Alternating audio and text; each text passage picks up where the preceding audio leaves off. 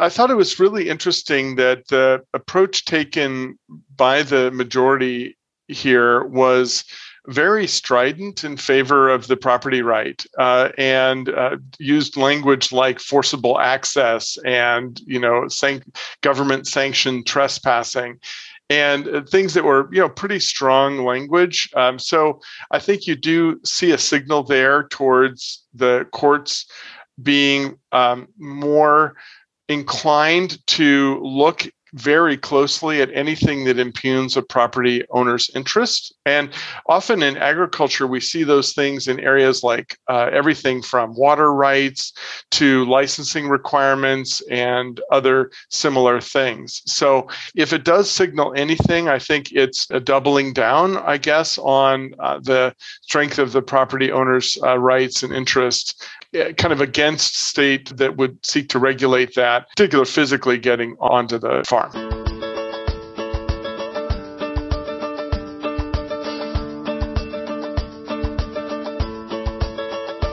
It's time for conversations about our food and how it's grown on Farm to Table Talk with your host, Rodger Wasson.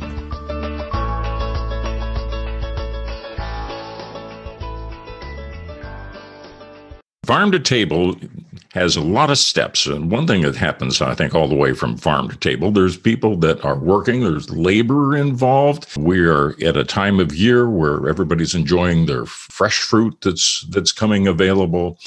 Uh, and so it's time to slow down and think a little bit about the process of all the people that are in the stage. And again, it includes labor. And we're going to talk about that today because something's come up recently as a decision by the Supreme Court that has implications for for unions actually that takes place in farming operations and and I'm really happy to welcome Michael Droke to Farm to Table Talk. Michael, thank you. you. are an attorney and Correct. you work with agricultural organizations. Your firm, maybe explain who your firm is because people might wonder, you know, well, everybody, if a, if a lawyer is involved, the lawyer must have clients. So, yeah. the kind of people that you tend to, your firm represents that have an interest in, uh, like the Supreme Court decision on unions. Yeah, so I'm a, a, senior partner at Dorsey and Whitney Law Firm. Uh, we're uh, based in the Midwest, uh, but have offices in California, in the Northwest, and really all across the U.S. Uh, one of, I think, partly because of where the firm was founded, but we have a very strong food, beverages, agriculture, and cooperatives practice. Uh, that industry has about 250 lawyers attend regularly uh, the meetings of the industry, and those lawyers run the gamut. Everything from corporate, corporate finance, labor, employment regulatory, drone uh, uh, regulations, patent filing. We work with uh, large uh, co-ops in the Midwest, uh, like Land O'Lakes, uh, CHS, and the like. So, and then also uh, growers and packing houses in California, which is really where I spend my work, is on the West Coast. Well, let's jump all the way up to the Supreme Court because what's been in the news and what kind of led me to touching base with you was that the U.S. Supreme Court has made a decision that has implications for, I don't even want to go any further than that, uh, other than the fact that it involves trying to organize unions and farming operations. But if you would, explain what the decision was of the Supreme Court, and then we'll back all the way back to the farms and what the implications are of this. Yeah, absolutely. So, uh, first, the case is uh, named Cedar Point Nursery versus Hassid, and it was uh, issued yesterday by, yesterday by the United States Supreme Court. It dealt with a, an issue that's somewhat unique to California farming operations, in that uh, there is a, a law that governs labor relations in that uh, for those employers and those growers that allows labor unions the right to forcibly have access to the company's property, the grower's farm itself, in order to meet directly with workers and organize them. And so the case itself questioned whether that law, California's law, was constitutional under the federal constitution. The Fifth Amendment, which we usually think of as pleading the Fifth, but this is different, and then also the 14th Amendment, uh, which uh, applies the first 10 to the states. So the court ultimately held that it was unconstitutional. Now, as I understand it, uh, National Labor Relations Act maybe uh, covers the, the, organization for non-agriculture. How in the world did that ever happen? I mean, why is, had there even been a double standard in the first place? Then, I mean, if it's right for one side, I don't understand why it isn't right for the uh, for the other side. So, so is it right that the uh, NLR, NLRA prohibits this sort of thing to take place unless it's agriculture. Was that true? Yeah, so uh, briefly, the National Labor Relations Act was started in 1935, really as a way to create labor peace based on strikes that were occurring at that time. And at that time, if you think about what was agriculture and what kind of employees were working and how, how many of them were working in agriculture, it was a very different world. The uh, the the you know interest groups and the like on all sides of that equation.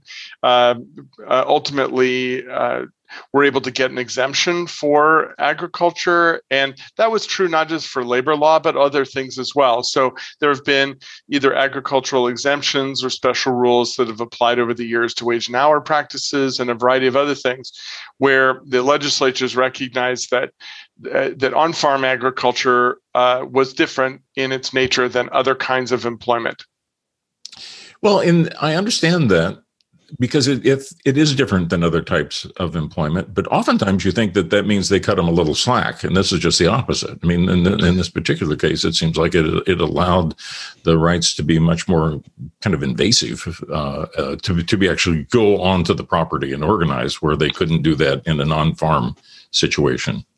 Yeah, that's that's right. I mean, I, I agree with uh, the idea of cutting slack. The question is uh, in favor of whom, right?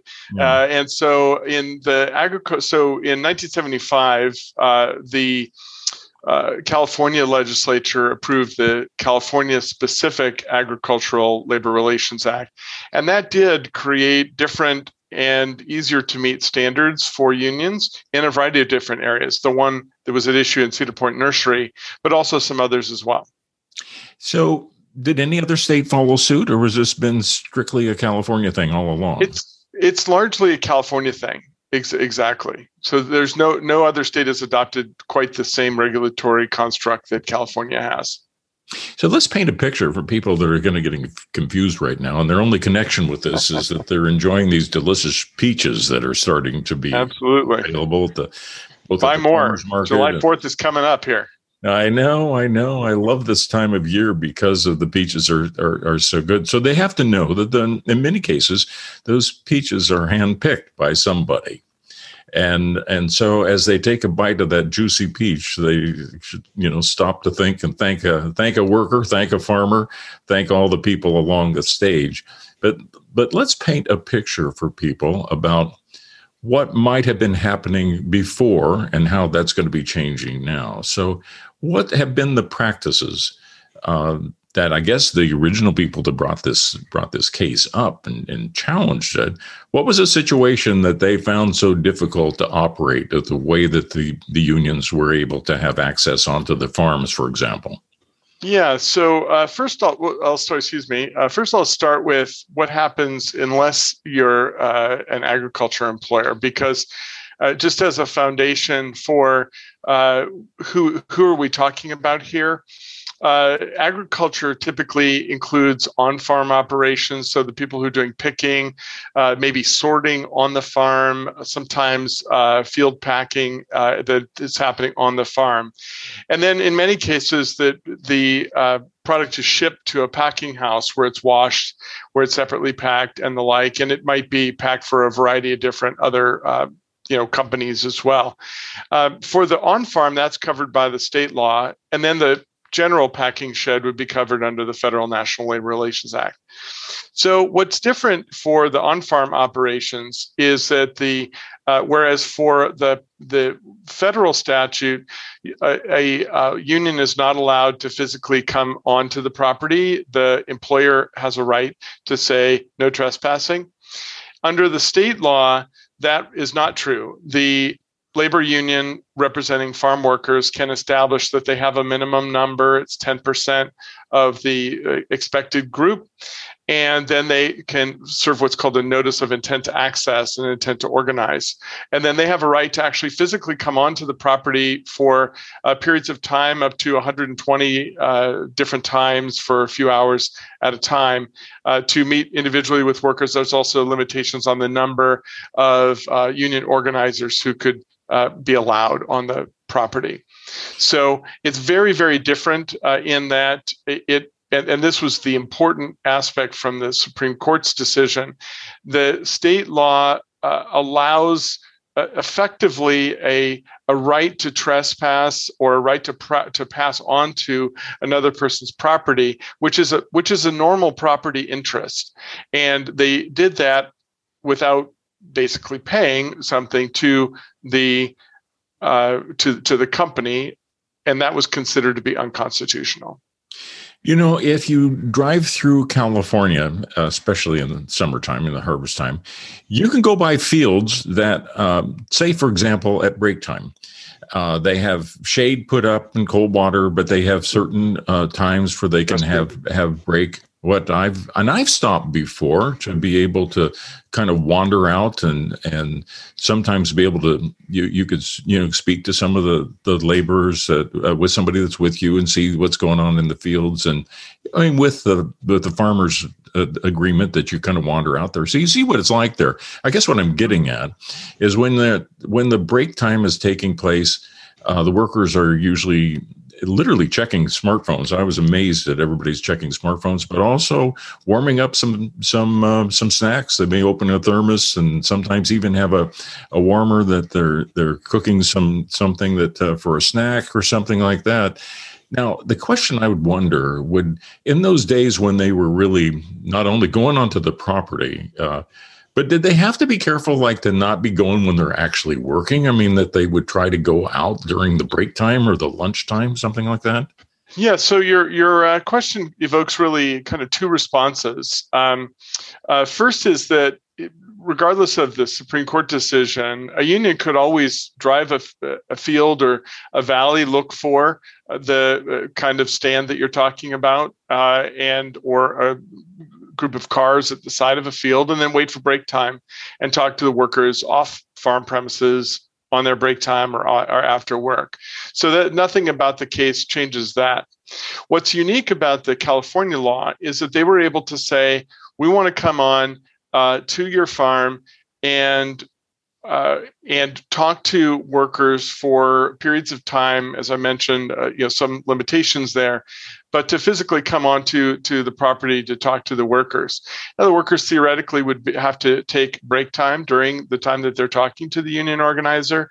However, remembering that much of the time it, the work is done on a piece rate basis, so they're kind of a bit on a break in any event because they're talking, uh, they're either um, continuing uh, to pick and therefore you know still on working time but working and or uh, would be on a, a break and, and not receiving compensation for that time well, I would imagine the other workers didn't like that much too. I mean, they might have been all for for unions, but if somebody's out there kind of getting in their way when uh, their income is tied to doing it quickly and getting getting volumes, and they directly impact how much money they make by being able to be um, I, I, guess you know move fast, not have people standing around getting in their getting their roads. So I would I would suspect that many of the laborers as well would just say, "Hey, look, kind of let's do this a break or let's do this off property." So. Yeah, I mean, uh, people's uh, opinions vary, uh, obviously, and that includes the farm workers as to what they uh, want, for sure. One another question I'd have is that we're talking about laborers that uh, we tend to say all produce, but did this have any implications for potential organization in livestock operations, like the feedlots or the large poultry operations, or uh, and, and, we have very large dairies in the state, and some of them I would imagine to be potentially have organization going on. Did it have implications beyond produce? absolutely. Uh, there is a, a, definition of what is agriculture, and that includes a variety of different things that are much broader than leafy green or other kinds of things. In fact, both the Agriculture Labor Relations Act and also the Federal National Labor Relations Act uh, include things like uh, dairying specifically, uh, cultivation, uh, any raising of livestock, bees, fur bearing animals, poultry. Uh, so much, much broader than somebody who's picking in the field. We don't really have many of the hog operations like they have in the Midwest. So there's a lot of pork operations that are huge. There's a couple of farms that produce literally millions on uh, many, many different properties. And I would assume that, and some of them are affiliated with packing plants it really doesn't exist in California uh, to speak of. I think there's only a couple of good sized hog operations. We have some very large dairies, though, in the state, some of the largest in the country. And we've got a couple of cattle feedlots and quite a few poultry operations. And so all of the stories I've heard about the decision just all allude to the impact on, again, produce, on fresh fruits and, and, and vegetables. So I'm glad I asked you that because it just, yeah, the fact that this is a broader agricultural implication than what might have been suggested by the press releases. Yeah, yeah, I think it's a really good question, and it comes to some degree from history because the law was really generated through activism at the time back in 1975 in the early 70s through the united farm workers movement which was largely seasonal uh, picking operations and the like the uh, other reason why it's a little bit different for those operations is that with the others that you described whether it's you know dairy feedlots uh, poultry and the like they tend to be year round they tend to have regular workforce that's there all the time. Uh, they tend to have areas where kind of standard union organizing can occur things like parking lots for employees or places nearby where everybody goes for lunch that kind of thing and so we don't tend to see that although the law might apply to them in the same way, we don't get the kinds of intents to organize and to access the property because it just isn't needed. And typically, the unions want to keep things under wraps until they have what they feel is a majority of the uh, of the group that's interested. So unions still do organization, and they're they they just can't do it on these private properties, and the, and mm-hmm. and now in that way, California, which produces what sixty percent of all of the the salad makings, you know, everything fruits and vegetables and everything in the in the whole country come from California, but now they are really on more equal footing with uh, what producers face uh, in the rest of the country. The people that are disappointed, I suppose, might be those people that were using the, the little more aggressive practices. But any other anything else that you see as far as the predictably, I would guess some of the unions think that this is a bad thing. But uh, other than that, any anything that's that you've observed in this process that you know might have been surprising? You know, it's a it's a great question, and there are um, aspects of it that lead to really long-standing law in the state of California in particular that's gone to the Supreme Court multiple times. Uh, I, I, don't want to get too arcane technical uh, for the listeners, but it really addresses the question about when can a state require someone to let somebody onto their property or, or to use their property uh, in in the ordinary course. And so, one of the cases involved the PruneYard Shopping Center uh, in the Campbell, San Jose area uh, years ago, in which the question was: Does a um, uh, a, a, a, place that's holding itself out as the public square have a duty to allow people to come and set up shop and put um, uh, you know you know give their speech or whatever they would want to do in that in that location. And so people quickly figured out once that case happened that they should put a little brass thing at every entrance saying that we reserve the right to do various things and including to uh, exclude people. Uh, and so uh, this is that case was discussed uh, extensively in the decision yesterday and uh, really address the, the question about uh, when is it uh, acceptable for a, a, um, a, state to, to say that someone can come on your property. So, any other uh, regulation that would allow access or require uh, somebody to, to come on to somebody else's property is something that would be you know even more suspect under this decision Well, you know, I think in people listening to this say, "Ah, California," uh, and that they wouldn't be surprised that California has some different rules than others. They might be surprised that it kind of gets realigned and that you know gets you know after a period of time and appeals and everything else and years and years on this particular case yeah. that you know there there ends up being a more common law of the land, which I guess is the Supreme Court's job. Uh, is I'm curious, is, do you see some related cases that are coming down the pike that will further define this or uh, affect these kind of issues that are making their way to the Supreme Court related to uh, restricting, I, I, maybe not just unions, but something you see coming down that everybody should be keeping an eye on that could eventually get to the Supreme Court and have implications for how food is produced and, and regulated in the country?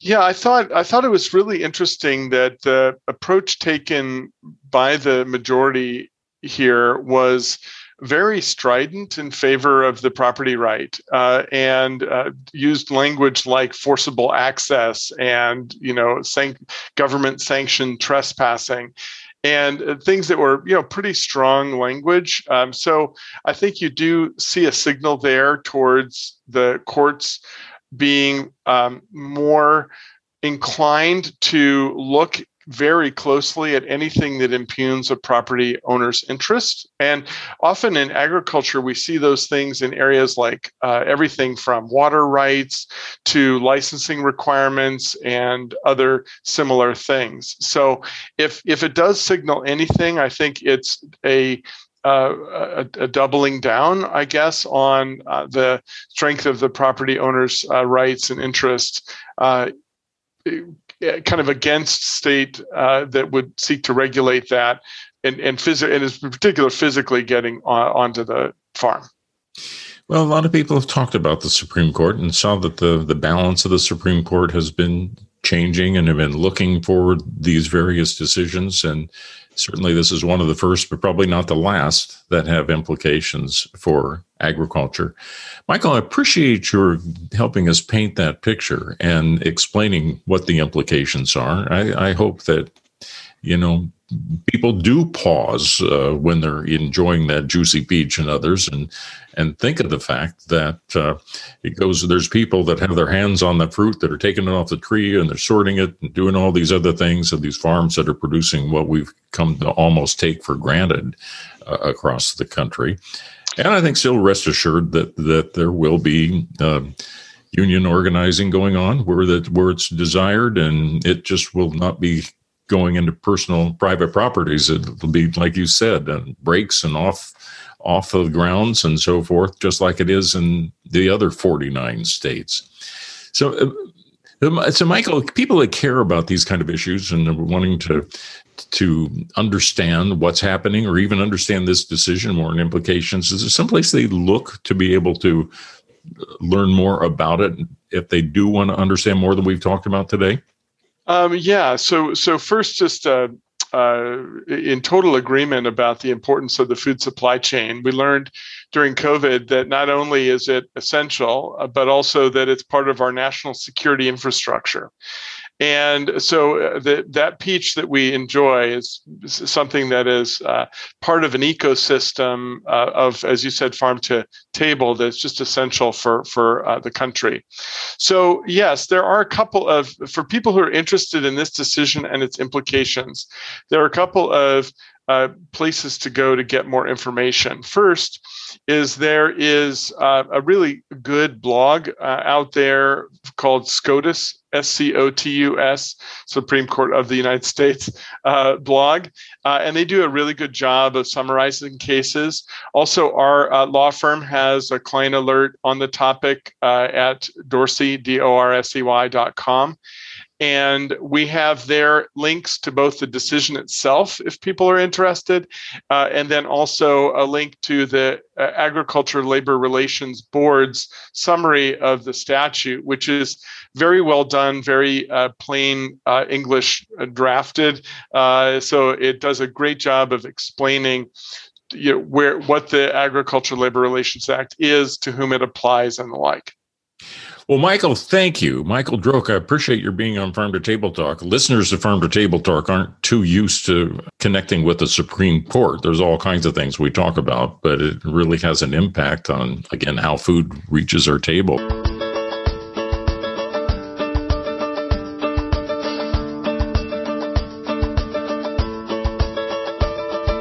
You've been listening to Farm to Table Talk with your host, Rodger Wasson. If you like what you hear, go to farmtotabletalk.com and follow us